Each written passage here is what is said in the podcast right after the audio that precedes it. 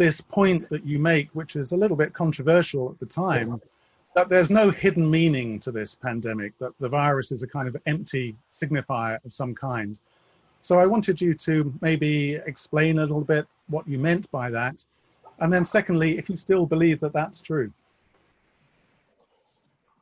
Uh, it's true, which doesn't mean that it's that the epidemic is not simply uh, a purely biochemical or whatever natural phenomenon. Of course, it's conditioned by complex social, even ideological, and so on circumstances. Just imagine the same thing happening, let's say, in early 1950s in Wuhan. Probably we wouldn't even have heard about it, you know. I'm not saying this.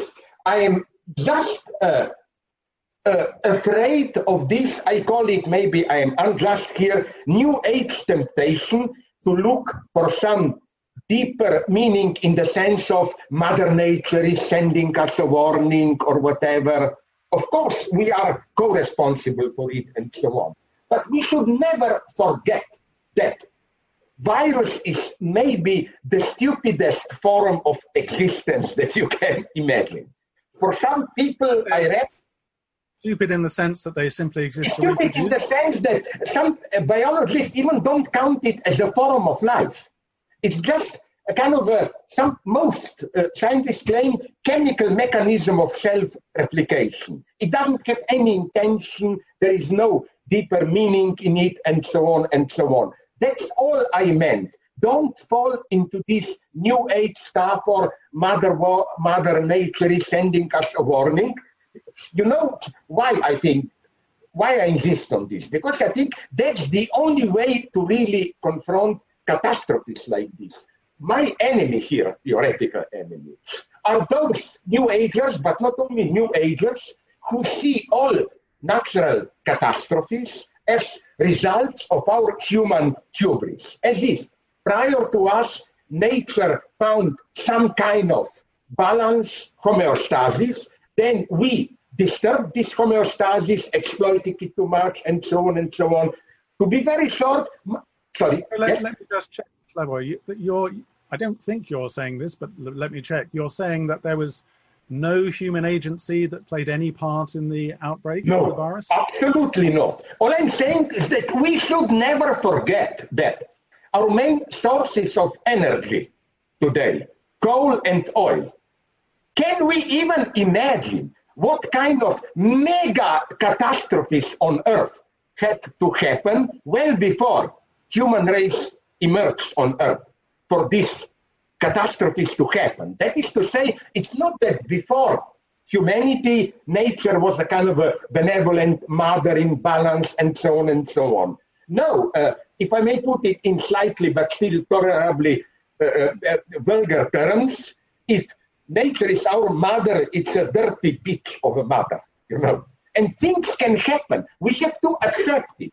Virus, an asteroid may, may hit Earth, and so on and so on. Nature has this element of contingency, not in the sense that it doesn't, uh, nature follow so-called natural laws. If a mega asteroid hits Earth and destroys at least human life, of course, it's not a natural contingency. It will follow precise laws. But from the standpoint of human history, it's a contingent nonsense. But I deeply agree with you that one has to use the old fashioned Hegelian term, a little bit too bombastic here, that we have to see the phenomenon of epidemics in its totality. It's a biochemical phenomenon. It's, of course, as everyone knows, dependent on the on the explosive development in China, on their habits of how they nourish themselves, on international travel, and so on and so on and so on. And uh, that should also give us, don't be afraid, I will finish very soon, some hope. Because if it were simply a natural phenomenon, we couldn't do practically anything. Let, let me ask you this. Let, let, me, let me come in and ask yeah. you this. So there is a sense in which the uh, you know the earth is bigger than the human species but you're not invoking any kind of gaia uh, principle around this what i wanted to ask you about then yeah. is the, the, the, human interaction with the p- pandemic in terms of the politics of the handling of the yeah. virus. Yeah. And what's your view of that currently, and whether that's moved on from your book in the spring? The only good thing that I see in it, although it's not yet clear, is that populism obviously didn't and doesn't work. At the beginning, you remember a couple of months ago, many people, and even if we have different views, we are basically horrified by the ongoing right wing, anti immigrant, and so on populism. That this will be their moment. It doesn't look so bad. Look at United States, Brazil, even in your country, uh, Boris Johnson playing a little bit of a popul- populist card, Putin in a different authoritarian way playing a populist card. It doesn't work because you know you cannot bluff endlessly like Trump does here. We, we have a real problem. Numbers tell something. But if I may add another thing which interests, I hope thing which interest should interest both of us as philosophers. You know, people know that it's not only a health problem. There is also an obviously it will explode more in the fall a problem of economy. What will it mean? And I don't mean just uh, this fall of uh, brutal national product and so ever, but these serious problems like if borders are not opened and they open and they shouldn't be, I agree. Who will do the harvest in the fall, especially in the countries which rely on hundreds of thousands of immigrant workers coming? That's one thing. The other thing where I was a little bit disappointed. Uh, let, me just stop you. Let me let me just stop you on that point about closing borders. Are you saying, or are you not saying, there's some way in which the closure of borders will or won't be recruited or exploited by political groups of the right or left? They already are exploited, of course. But, uh, but I nonetheless think that we should, naive as it may sound, keep a strict distinction between all the necessary measures, quarantine, closing the borders, not only our nation state and the other one, but even within nation states, and the rightist exploitation of this topic. Isn't it interesting? What interests me, okay, we cannot lose time here, but the supreme paradox, how in the opposition to quarantine and other state controlled measures, populist right is often united with some extreme leftists. Like, did you follow a couple of days ago, almost a week ago, the big demonstrations in Berlin, Berlin, capital of Germany? No, 20,000 people demonstrated against coronavirus, claiming that the only conspiracy is the conspiracy that there is a virus epidemics at all. Interestingly enough, just look at the photos. On the one hand, old hippies playing reggae and so on. On the other hand, Pegida, the extreme right-wing national party and so on. They both see all these measures, uh, uh, controlling your movement, uh, quarantine and so on, as means for the state to control us, to control the population, to install panic, fear, and so on and so on. I don't buy this. I think that the paradox is that the, if anything, the populist right is in large majority the anti anti-mask tendency. How should I call that? You know. But can I add just something which may interest you as a philosopher? I don't just make fun of them. Are we aware, and even more than this empirical uh, problem like economy, international conflicts, wars, we can go into this later. What people are not aware enough is something which is more than just mental, psychic breakdowns. It's the, our basic, I'm almost tempted to say, spontaneous ontology, the way we relate to external reality, to social reality, how we communicate with others and so on is shattered. And um, psychic mental breakdowns are going around. It's literally that our everyday normativity, if I may use this word here, norms, not in an idealist way, but simply unwritten rules, norms which regulate our interaction, is threatened so that literally the way we behave now I don't want to be accused of biological determinism, but let's say the way it appears to us natural to behave to others is threatened. So that, isn't it? Some critics noticed, I love this, that it's not just the paran- uh, paranoiac, psychotic reactions. I like also the obsessional neurotic reactions. Like my some, I have some friends. I am among them who are obvious obsessional neurotics, and in a way, I enjoyed the quarantine. Uh, wash your hands all the time. Don't touch even yourself. It's a neurotics paradise. I mean, obsessional. So what I'm saying is, don't underestimate this radical dimension. Our whole, the popular term would have been Lebenswelt, life world, is changing. And it's, again, deeply unnatural in the sense of accustomed to. I want to pivot a little bit, if I may, Slavoj, yeah. and we're going to come on and talk about your yeah. Your book Hegel and the Wired Brain. And I suppose I wanted to ask you um, a question of a slightly more philosophical nature, which we'll decode. Um, I didn't read your book on the pandemic, but I, I know your book on Hegel, uh, your new one on Hegel. And uh, I wondered I, I whether. you went stupid enough to read it. Do you know, sorry to interrupt you, a French guy called Pierre Bayard wrote a wonderful book which is not comical. How to talk about books that you haven't read. And he proves empirically, he takes precisely books on Hegel, and he proves that the best interpretations of Hegel are from people who obviously haven't really read Hegel. But that's another story. I'm sorry, go on. I know, I know Hegel is one of the key figures in your dossier. As it, two of the other key figures in your dossier, I suppose, would be um, Lacan and uh, yes. and maybe Immanuel Kant as well, up to a point. Kant and I and uh, Marx up to a point. Up to a point, exactly. But I wondered in relation to the pandemic whether there's an argument to be made for something of the status of the virus as something like what Lacan calls l'objet quotidien.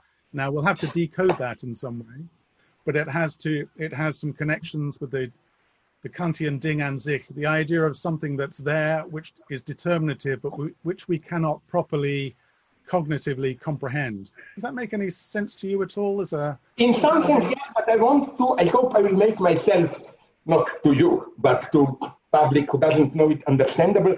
You know, there is a key difference between Kantian think in itself, the way it is independently of us and what Lacan calls object small a. I will not get lost now in philosophy, just to give you, and for Lacan, object A is more a kind of a core of a fantasy. It's phantasmatic. Let me give you a simple example. I always use it, but it's understandable.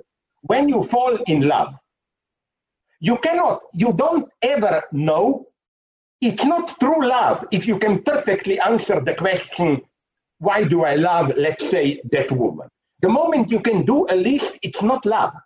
You must say it's simply some invisible property. The French have the nice, nice expression, je ne sais quoi, something I don't know what colors all visible properties. Like, it's not that I like her eyes, but I like her eyes because through them, that mysterious property comes through, shines. And uh, it's the same even in racism. You are not anti Semite if you say Jews are dirty, uh, gather money, and so on. You have to say they are like that because they are Jews. And what makes them Jews, we don't know. So you see, the paradox of Lacan's object A is that it is the real outside our language, operation, symbolization, but at the same time, it's an empty space for, for sorry, for phantasmatic uh, project. And exactly this happens with COVID. We are not dealing with simple reality. We project so many things onto it. So COVID 19 could be understood as the vehicle of that phantasmatic projection. Yeah. yeah. Yes. It's, it's, it's absolutely clear because, you know, if you look at it in a totally rational, okay, we cannot do this, but at least in commonsensical sense, rational way, those who claim, but look, much more people are still dying of, uh, of, of, of cancer or whatever. We don't talk about that. in these pure numerical numbers and so on and so on. It's a symbolic operation, ideological even, the, our absolute focus on COVID. You know what makes, what makes me really sad? There are quite a lot of uh, uh, non-developed countries, countries in crisis, where they are in such a horrible situation that COVID is for them simply not the main threat. They almost ignore it. We should never, we should never forget this. Okay, thank you for that, Slavoj. Can I move us on a bit then? I mean, we talked a tiny bit about. You are the boss. Don't ask me. uh, master and the slave. Um, Absolutely. I want to move us on to talk a little bit about your new book on Hegel. Yeah. The, the title of the book is Hegel in a Wired Brain, which is perhaps a surprising coming together of two, two uh, well, a name and a phrase there. So we'll we'll come on to that, what the wired brain means. But um, just to start with Hegel for a moment, I, I confess that I was uh, surprised reading the book in your account of Hegel because um, I guess to put it in fairly simple terms, I see Hegel as a philosopher committed to resolution, to the resolution of opposites. And we know he has this phrase in German, which is um, Aufhebung, sometimes translated as uh, sublation in English or Relève in French, yeah, and so yeah, on. Yeah essentially what he's saying, to put it very simply, that we have uh, a positive thing and then we have a negative thing, and the two can be resolved into a third higher thing, which includes them both. To put it very simply. Yeah. My understanding of your reading of Hegel, he's about uh, almost anything but resolution, and that he keeps in a keeps us uh, in a state of irresolution or non-closure, or, or again, to put it slightly more philosophically, I read Hegel's dialectic as being about um, uh, sameness in difference, whereas whereas you emphasize difference in sameness, I suppose. To if you wanted to put a little bit Yes. On it. So c- can I just understand? And again, bearing in mind that not everybody in the audience will be a Hegel scholar, can I can I just ask? I guess paint the broad outlines of how you see Hegelian thought in in its broadest in terms of that fundamental move between positive, negative, and the reconciliation into a third term? I think I, of course, cannot explain it now in detail. Just to give you a couple of formulas.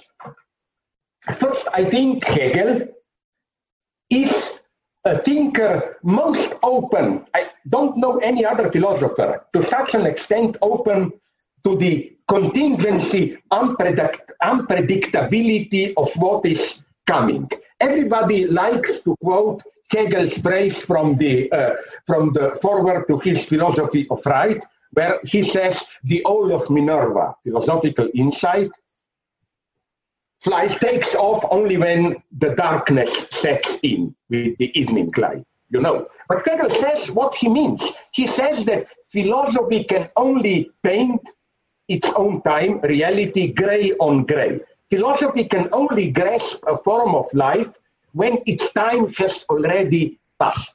Hegel says this. And Hegel says future is not the task of philosophy. That's where I trust Hegel. People who dismiss Hegel as a conservative, celebrating Prussian authoritarian state, they forget that if Hegel was not a total idiot, maybe he wasn't that.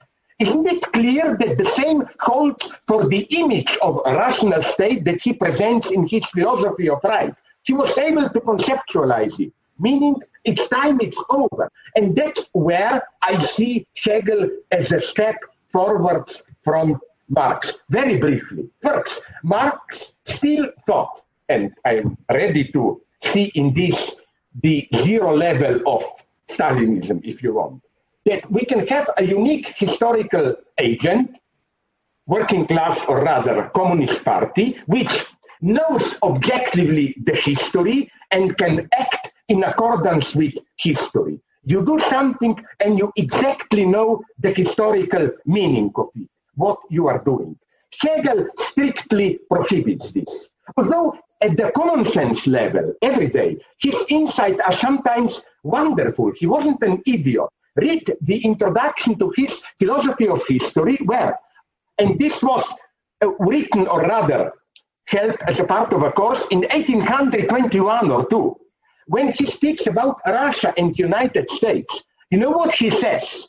We cannot yet know what these countries will be. Next century will be theirs. So Hegel is very modest here in contrast to a book that I otherwise appreciate very much, Robert Brandom's The Spirit of Trust. I think that if there is a basic motive that runs through all of Hegel, it's a spirit on the contrary of distrust. No matter how well your plans are thought in advance, they, there will always be a catastrophe. French revolutionaries wanted the best. Haha, you get uh, terror.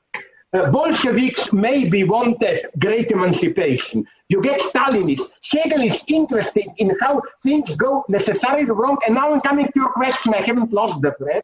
What comes afterwards? It's not some cheap synthesis. Reconciliation is precisely for Hegel reconciliation with the horror, the necessity of mistake. The fact that no, you cannot plan it in advance, you cannot ever take into account the unpredictable consequences of your act. That's the actuality of Hegel. We feel, feel this more than ever today. Fukuyama, he thought, oh, end of history and so on. Ha ha ha. Then we are where we are now. Let, let me just uh, clarify one thing there, because uh, as you know, that's not that's not an orthodox reading of Hegel. I just wanted to ask you one thing. Then, are you saying that Hegel is committed to unpredictability in the way I? Absolutely. He even explicitly says this. He says we cannot talk about it. He repeatedly says this. People just ignore because people think that Hegel is some kind of a stupid rationalist who thinks reason is progressing now we are at the end of history, the best imaginable state forum is discovered, and then we have people with whom I disagree today. I call them the not yet Hegelians. They say, yes, Hegel was basically right, but he didn't know that we are not yet there. For Fukuyama, it's liberal democracy and so on. Thank you. Let, let me just finish the question I was about to ask. I'm sorry, I'm horrible, yes. Um, so you're saying that Hegel is a philosopher kind of par excellence of unpredictability, uh, but you're also, I think, saying he he pretty firmly predicts catastrophe. So there are some certainties that he's projecting. Yeah, but this is yes, but this is a kind of a negative predictability. Things necessarily go wrong. Yeah.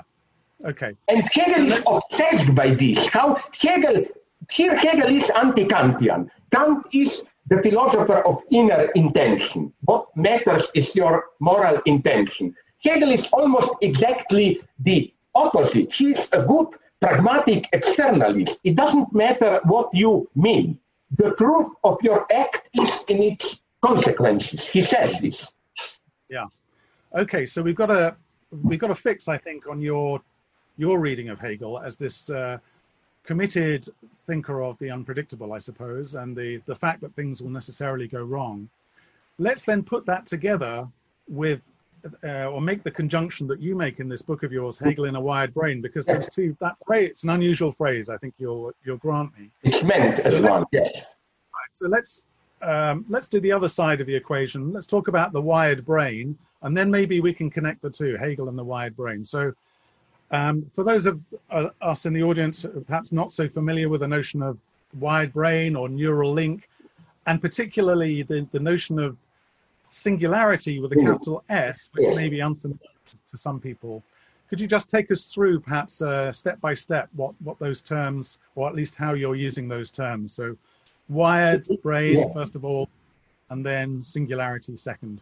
At the origin of it all is rather simple, although scientifically and technically very complex idea that the idea of directly wiring, connecting to a digital network, our brain processes. So that you don't even, this is Elon Musk's big motto, we don't even have to talk to use language. The computer will directly read our thoughts and we will be able to learn directly. This is the first step, and it's, like it's easy to make fun of it, that it's a utopia and so on. But you know that first step steps are already made in this direction. Let me give you, I don't think I have it to put it in the book. I read just before Corona in February, January, that in some Chinese elementary schools, uh, uh, small kids are really obliged to wear a kind of a, not even helmet, a metal ring on their head, which measures their brain activity, attention, and so on. So that the teacher gets just a signal from his computer. That guy is not really listening to me, and so on. And this elementary stuff, it's already possible. For example, somebody told me that Stephen Hawking, just before his death, he no longer had to use that legendary finger. They enabled a computer in his wheelchair to read. It was very elementary, but it worked. He, just had to think forward, his wheelchair moved forward, and so on. Now, the idea of a wired brain is that this can explode into a full blown contact between our mind and, and uh, digital network. And then, next idea, logical extrapolation of this, if you are connected with a mega uh, uh, digital network and I am, wouldn't it be possible then to directly link our brains through the digital mediation? I think about something, I don't have to explain it to you. You immediately read my thoughts. Then the extreme point of this is so-called singularity. The idea is that if this happens, our brains, ultimately of all humanity, participate in a collective digital brain, and basically the idea is we got a kind of a synthesis between humanity and some divine entity, even moving over the fall. We our self awareness becomes directly the self awareness of God, and so on and so on. I don't know very much about the technology of it. What interests me in the book is A, the social consequences, not just social, but also subjective consequences. What would have mean for the two of us to be able to have this type of direct access to the other's mind what would this do to our sense of freedom, and so on. And second point, which is crucial, there only I see a maybe serious contribution of the book. Uh, is there a dimension of, I'm a materialist, but what I'm tempted to call human spirituality, which will nonetheless elude this wired brain or singularity or whatever? Will we, will we be totally enslaved to it, like I think about something, it's readable uh, to the others. No. First, uh, so what I, my, first, I go into detailed analysis of how this would have changed our daily lives. Let's just take, but for me, this is an exemplary case the case of eroticism. What would remain of erotic interaction? Let's say you are not you, but sorry for male chauvinist sexism, a nice lady. I am not such a nice man. There is no seduction. We look at each other. Do you want to do it? Yes or no? You know. But this is not just to make it easier. The whole point of human language, and this you find already very nicely in Hegel and German idealists, is that you want to say something, but through saying it, that's a dogma of Hegel. You always say more that you, than you wanted to say. And creativity is ultimately this surprise. So we need this gap. The second point I try to make is that isn't our entire sorry, please, yes. Is this the uh, is this the is this the center view uh, between Hegel and the wired brain. The fact that the singularity implies an excess of uh, communication, something more than we ever wish to intend. Which I think even ruins communication. It's no longer communication. That would be my point. Now, why does Hegel see it? Not because he was an atemporal genius who somehow saw the future. No, what fascinates me is precisely the idea. Let's take a philosopher who had no idea about wired brain and I try to imagine how, with his totally shocked view, what would he say about it? I think if he were to see it, I think his first reaction would have been, what does this mean to subjectivity. So on the one hand, he would have seen this direct shortcut, which in a way deprives us of what we consider as the focus of our spirituality, which is, I make numerous half funny, boring, repetitive examples I use in my book. From jokes to sexuality, where failure is part of the success. Like the success is not a direct success. You try something, you fail, and only in this way, when you try to co-opt or come to terms, cope with your failure, something, something new emerges. That would have disappeared. But I nonetheless, then I go on and I try to isolate, this is more problematic part, I think, two dimensions where nonetheless something will elude singularity or this collective brain. One is, and that's a nice paradox for me, the authentic Freudian unconscious. Freudian unconscious, I provide here a Lacanian, sorry? Just before you go on to the Freudian, your phrase, the collective brain, just to clarify a point. Are you saying collective brain I mean what I meant by singularity? I think, yeah. you think, we all participate in the same self-awareness. I understand that, but are you saying the collective brain is the aggregation of subjectivities, or is it now something new where there is no subjectivity? It's something new where it may appear that's my problem. What is subjectivity? Ah, ah, that's the problem I raise. If we mean by subjectivity our inner life in the usual sense of the term, I have my inner life, I smile at you, hi, nice to meet you, who knows what I think. And isn't this maybe the basic component of our sense of freedom? At least in my thoughts, I'm free. My inner reality is here, outer reality is there. The ultimate horror is if outer reality is directly, sorry, if my inner reality becomes totally transparent to some machinery in outer reality. Uh, so uh, I try to do something which I can go into now. It's a pure philosophical exercise. As an old also Cartesian, Descartes, I try to draw a distinction between what Descartes called cogito, cogito, this pure self-reflecting entity of I think, therefore I am, which paradoxically, if you read Descartes in a close way, you will see that this cogito neither is, is just a vanishing point, nor does it think. It just think that it thinks. So that this subject is to be distinguished from wealth of inner life. That okay already in Kant it's clear that this, what Kant calls transcendental apperception, is a pure form not to be confused with what Kant would have called pathological, which means for him just uh, contingent content. So this is one thing that avoids, sorry, but I talk too much, please. That's good. No, that's that's good. So no, no, but then I go to the second point, which is more interesting. Yeah. Why is... Uh, yeah. We're going to talk about the Freudian unconscious, I think.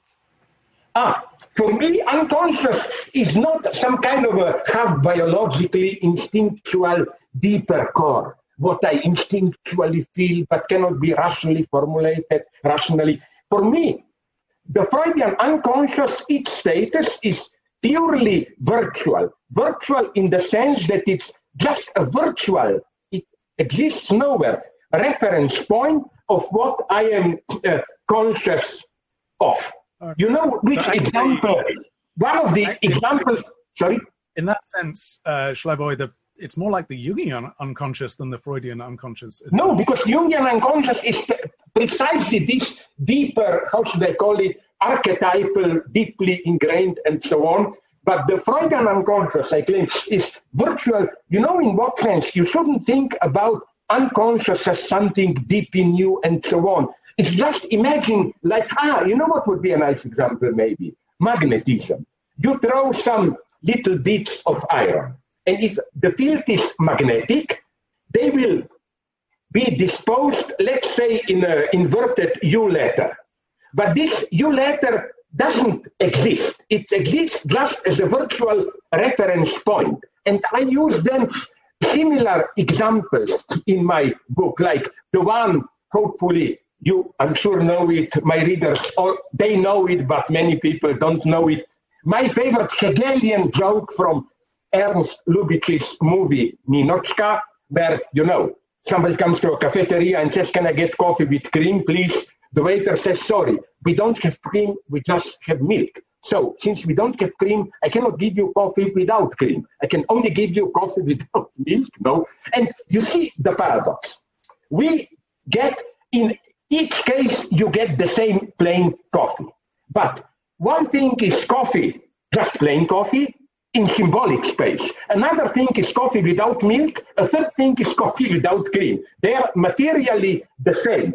Just this purely virtual reference, milk, cream, is there, but just as a negative point of reference. And my claim is, for example, to make the most brutal quick parallel. This is the status of incestuous desire for the mother. It's just like the shape of, of a, a magnetic field. It doesn't exist. It doesn't mean I really want to F my mother. God forbid. It's just that to account for what happens, you need a purely virtual reference point. We have another kind of phantasmatic operation in there. I, I, want to, uh, I, we only have a couple more minutes of the conversation between you and me, Shlomo. Let's take time on the, the expense of the working class. We can go on, yeah. I'm going to, um, in a second, I'm going to turn to the Q&A, and people have been posting. Uh, yeah. Aren't we like communist leaders who know better than the people themselves for what is good for them? Okay, so. Right, right. unfortunately, semi-democratic this evening. But I just wanted to um, ask you before we finish this part of the yeah. conversation. We've covered um, we've covered covered the Hegel part and the wired brain part and a bit about the connection. Yeah. I guess what's your um, well, to put it very crudely, what's the the message, the the, the single thing, the the key idea you'd like people to take away from your new book? Uh, it's not in the book even. I developed it later. But you know what fascinated me? In Hegel, you find this notion of uh, infinite judgment, which brings together two totally opposite phenomena. Like Hegel's example in his phenomenology is uh, der Geist ist ein Knochen, spirit is a bone. Today's infinite judgment would have been our spirit is a virus.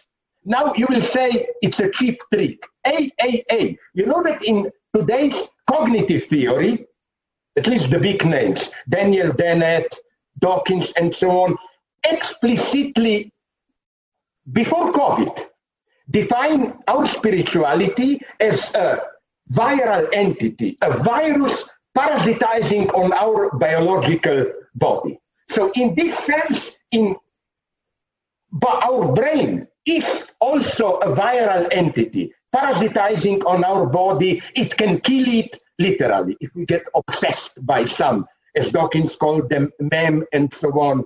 So I want the readers to take this all this madness of epidemics as an example to think in a Hegelian way, not in this uh, uh gentrified way of everything will end up well in some kind of final synthesis. No, everything, it's quite possible that it will not end up well. Very it's open. Okay, that's a, that's a great point in which to uh, yeah. to, to make our shift. Now, um, I don't think you can see these, Slavoj, but I can see a list of questions. No, I cannot. Okay, so I'm going to um, put some of these to you, and, and those of you in the audience, do. Will you read the questions, or will I see them? How will? I'll read them to you. Um, okay. I'll, I'll out a few, and uh, you guys in the audience, if you would like to add to this Q and A, now's the time to do so. Um, unlikely we'll have uh, a chance to get through them all, but I, I, will pick out. We'll see. I will try to be short here. Yes, if you. Okay, so the first one I will pick out. Here we go. Do you have any opinions on cancel culture, especially after the recent riots in the US? Uh, I can only say this. I am a well known opponent of political correctness, but I think that the famous uh, letters, letter signed by I don't know how many intellectuals uh, published in Harper's, no? I think people didn't notice enough the two types of individuals signed it. On the one hand, the old fashioned liberals, for whom political correctness goes too far, it's too fanatic, and so on. I also problematize political correctness, but from the opposite side. I think its radicality, is a fake one. Yes, you are obsessed. Did I use that expression? Was it a little bit racist already and so on? But there is a deep hypocrisy in it. In the sense of, for me, political correctness is an example of how you can be radical in a false way. That is to say, without addressing the true causes of racism, injustice, and so on and so on. So never confuse the two. That would be my answer to this. I am against cancel culture. I was often a target for it and so on. But I never saw it as, oh my God, these guys are too fanatic. No, they are compromised. Like, just one detail to the guy who maybe it will also amuse you. You know, whenever I have debates with politically correct people, how often I notice that behind their radicality, they have secret, unwritten, unspoken rules. Like we have to fight against racism, but then you learn that there are unwritten codes of which minority really counts as one and which not, and so on and so on. There is so much hypocrisy. So again, yeah. I'm from a more radical position against cancel culture. Great. Okay. Thank you. Um, so that first question was from David. David, thank you. I've got one now from Ronan. He asks, is there any sense in which Mother Nature, as intelligent, could communicate through a stupid virus? It seems obvious to me pandemic is a means of life communicating with itself. Why? It all depends. You must know better than me as a philosopher about this. You know, it all depends on what do you mean by communication. Do you mean, does communication imply intention? The if you imply intention in the sense of there is some deeper spiritual, however you conceive it, subject called nature, which wants to give us a message, then I would say no, because my answer would have been surprising here. If we can learn anything from Freud, is that we don't even know how to communicate with ourselves, my God, you know. It's all one big mess.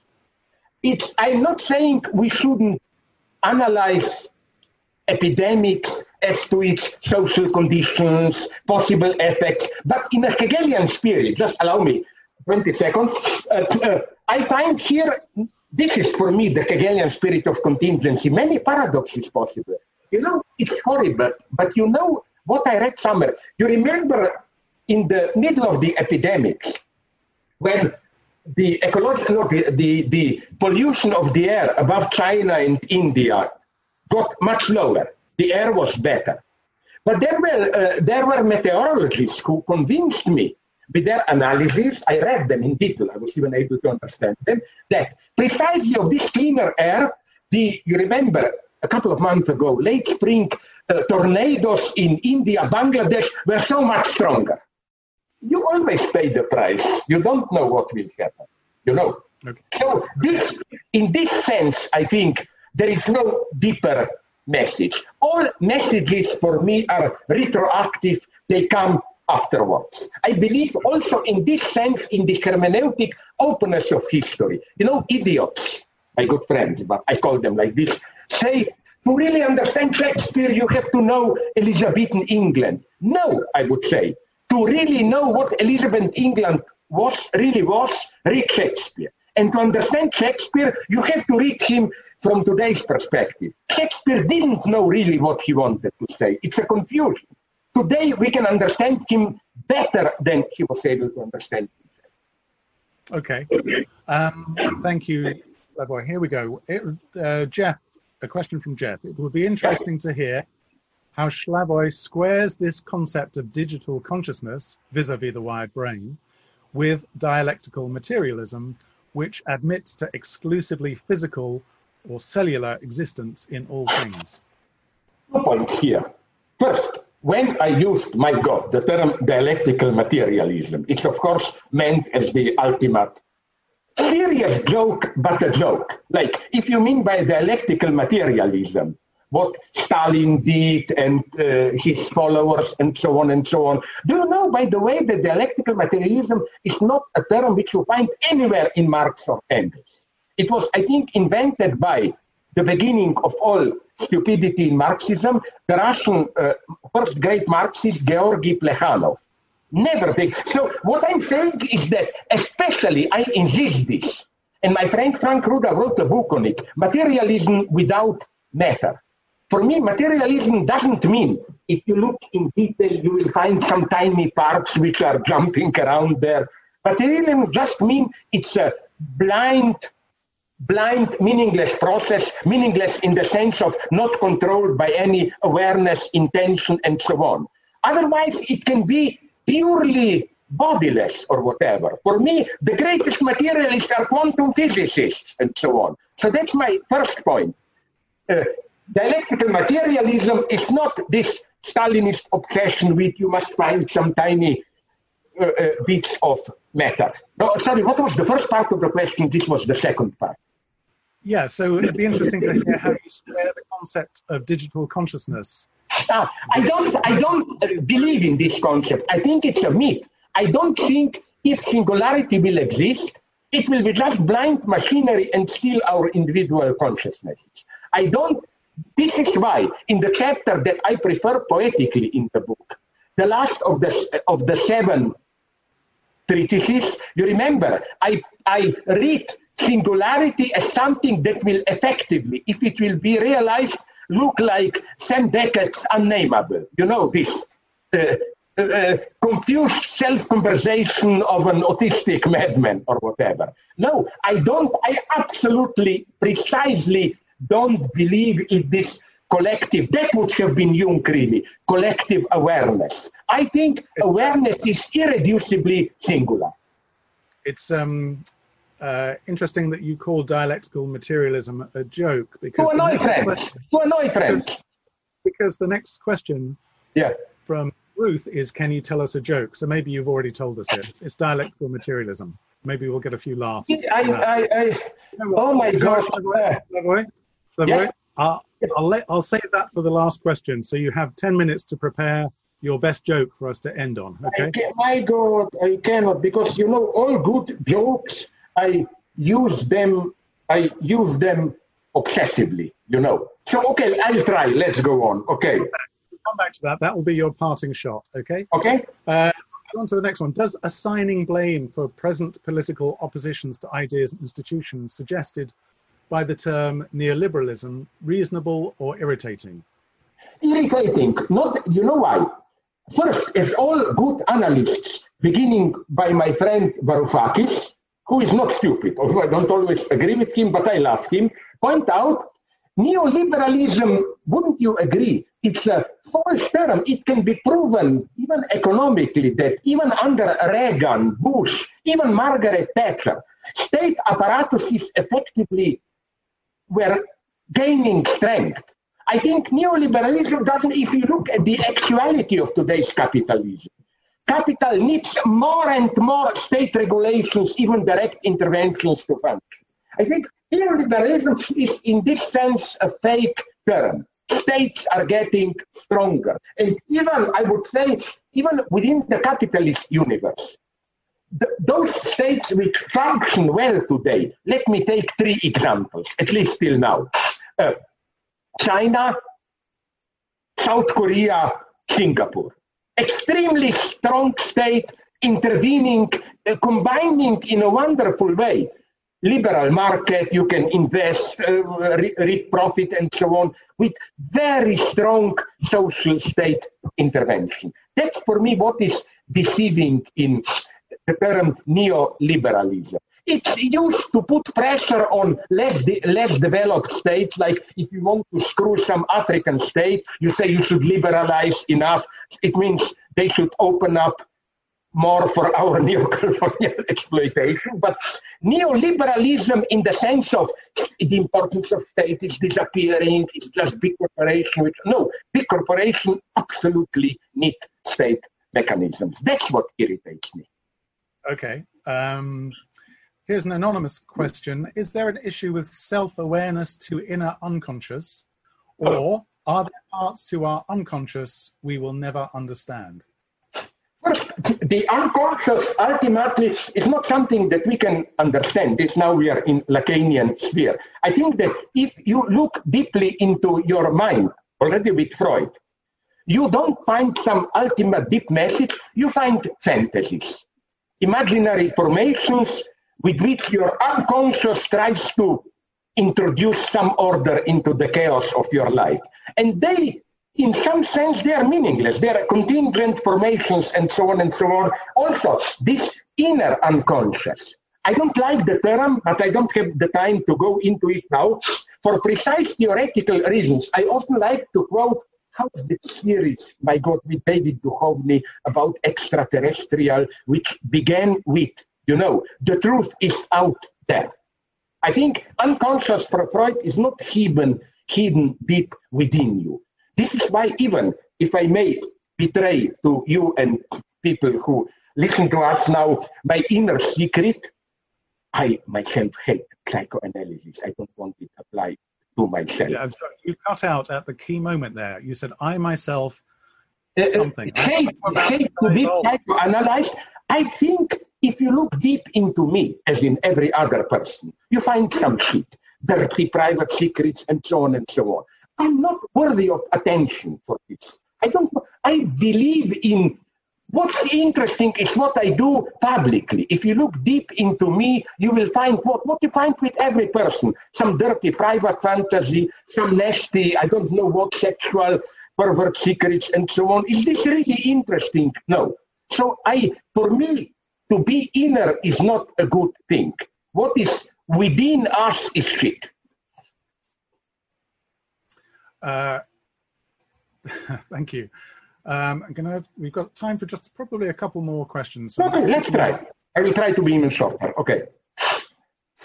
Uh, okay. Today we can see many ways of life disintegrate or possibly come to an end. This is sad, but is it necessarily bad? Is it a bad thing that we see some things evaporate in our current culture? Eh, here I'm Hegelian. We don't know it in advance. That's the problem. Maybe it's good, maybe it's bad. And it's not even objectively predetermined. It doesn't mean that if we were to know everything, we would be able to say that fish, that, that species of fishes F off. They can disappear or that other species plays, plays a crucial role because every radical change rearranges all of it. And only through this contingent rearrangement can we retroactively say this was good, this was bad. I want to be very attentive here. I'm not saying everything can be retroactively justified. There are some crazy anti-Semites, but even some radical Jews that I know who claim this partially justifies Holocaust. We did, nonetheless, Jews got their state. You know, some crazy anti-Semites even claim that Jews themselves organized Holocaust to get the state. They were ready to sacrifice half of them. I think this is a false perspective. It's not, nothing can be justified in this sense retroactively. Just something horrible happens, and then it may serve to something which wasn't part of the intention at all at the beginning. So uh, we don't know in advance. It's okay. over. So the eagle takes wing at uh, at dusk. Yeah, yeah. Um, ah, that's wonderful what you say. I want to quote you. You exchanged the stupid owl with the eagle. You said the eagle. Perfect. Thanks. Yes. You know what it's from? I, and I, I was going to quote it to you earlier. It's from Derrida's book Glas, where he talks about uh, the debris of uh, civilizations that Hegel uh, goes on to talk about. He, t- yeah, that's why I like the, the period of romant, sorry, romanticism. You know that at yeah. that point they discovered debris as something beautiful. Not like they, even some German princes around 1800, I read some before, they directly built on that estate's debris, like a half ruined house, but they built it like that. That's a great picture. Okay, I think probably this might be our last question before I ask you to tell your joke. Um, if we're to, this is about how to resist singularity. So, if we are to resist sing, singularity, do we resist it in a traditional form, i.e., by opposing it directly as an oppositional force, stand side, yeah. or can we subvert singularity as a form of resistance from within it? So, do we resist I singularity? use the term resistance. I would just say I would translate this into my terms. Is there a dimension in our being subject which eludes singularity? And my answer is yes. Pure form of subjectivity and the unconscious. So the point is not, is not to resist it. I think we will have to go through this zero point if it will be technically possible. I just want to raise this question will we be doomed? Just a cog in the machinery of the collective singularity? I think not. I'm not a pessimist here. My, the message of my book is not as pessimist as it may sound. Okay, well, maybe I can squeeze in one other question there, okay. which is sort of related. how, how do you see a post-COVID society? Will you will you foresee a radical shift of sorts? Possible, but again, the same answer as to your uh, is the disappearance of some species good as bad? That's why I'm saying in shock to many of my friends that we live now in an exquisitely political moment. It's clear that the old form of life is disappearing. And, uh, but that's my point. COVID epidemics is not this zero point where politically nothing happens, it's just an emergency. No, now already we are, although we are not explicitly fighting it, in the process of experimenting, experimenting with different forms of future. We have Trump Bolsonaro future. The old order should be maintained even if many people die and so on. We have the technocratic digital vision new culture, everything is kept at a distance, and so on and so on. And uh, I hope that something that I provocatively call communism, but I don't mean with this central committee or a new collectivism. I mean how even conservative politicians are, did you notice this, are doing things which, if somebody were to propose them a year ago, he would have been called ooh, a crazy radical leftist. Boris Johnson temporarily nationalized the railways.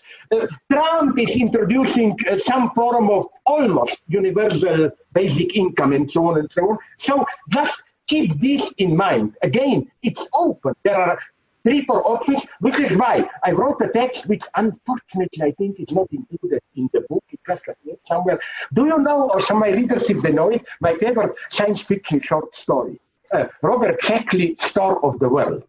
That's our situation now. We are like choosing, the problem is that we are not even aware of it, but the future is forming now what will be the post COVID society. On the other hand, it will not be a simple post COVID. Even if we cope with this viral infection, there is global warming and so on and so on, you know, like yeah. So Slavoj, our, our, time is is pretty much up, and we're going to let let people get on with their evening in a moment. So now we're going to have a big drum roll, and you are going to tell us your joke. Better be a good one. My favorite joke, but I repeat it from one of my books, and it's uh, maybe it will be a nice comment on your idea of, of Hegel as dialectical synthesis. No, it's not a very funny joke, but I like it because I'm still traumatized by Stalinism.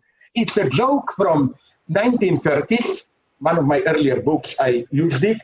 Uh, uh, at the Politburo, they debate, debate will there be money in communism or not? First, you have Bukharin, right winger. Of course, money is a natural medium of exchange. Of course, there will be money. Then there are uh, radical Trotskyites who say, no, money is alienation, there will be no money. And then Comrade Stalin wisely intervenes and says, no, it will be, here I come to you, dialectical synthesis of both there will be money and there will not be money. And you ask him, oh my God, what a great idea. But tell us, Comrade Stalin, how do you mean it? You know he, what he answers. Very simply, some people will have money, other people will not have money. I like this turn towards vulgarity, you know. Not bad. Well, there, there you go. Doesn't work out as a philosopher. You, you know, you may have another career on the comedy circuit. So, thank Many you. Uh, yeah, yeah. But you know why I'm doing this? I compare myself to American preachers in Wild West who first they were magicians telling jokes to attract attention, then they went to the serious stuff. I like very much to have this idea that through jokes and so on, people will get what I'm saying. I never enjoyed jargon as such. Slavoj Žižek, thank you so much for taking the time to be with us this evening. It's been a pleasure talking with you. Thank and you I'm honored oh, by your questions. Can you just give me one word as the last question? You kept this a secret. You are a philosopher. What kind of? Give me one, two big names. What's your orientation? Derrida. That's interesting. I didn't know that. I don't agree with Derrida, but he is intelligent, you know. Well, Great. this is not you.